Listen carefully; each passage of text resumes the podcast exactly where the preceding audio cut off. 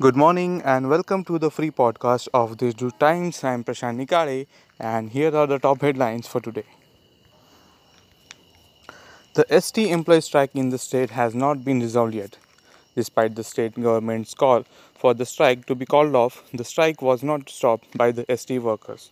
Meanwhile, the state government has asked the Mumbai High Court for another 15 days to resolve the issue of MSRTC.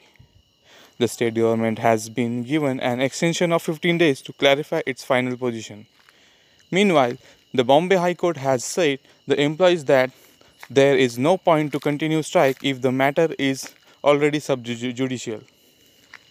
Overnight, the Brihan Mumbai Municipal Corporation Joint Commissioner Ramesh Pawar has been appointed as the new Commissioner of Nashik Municipal Corporation.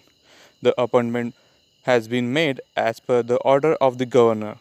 Nashik Municipal Commissioner Kailash Jadhav was ordered to be removed from his post by the Speaker of the Legislative Council, Ram Raje Nimbalkar. Five days back, Minister Jitendra Awhad had raised the issue of non-transfer of Mahada houses. Leader of opposition Praveen Darekar raised the issue in the Legislative Council. After that, the chairperson were ordered to remove the municipal commissioner from his post and investigate him.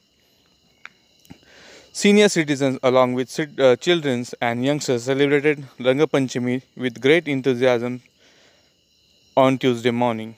Nasikites flocked to various places in the city to enjoy traditional Rahad, and the enthusiasm of Nasik residents was at peak.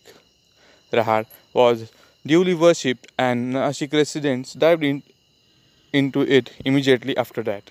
Young people and women have also flocked to Rahad. There was no increase in fuel prices hike during the election season. However, now that the elections are over, petrol prices and fuel prices are rising again. The price of domestic gas has been increased by rupees 50.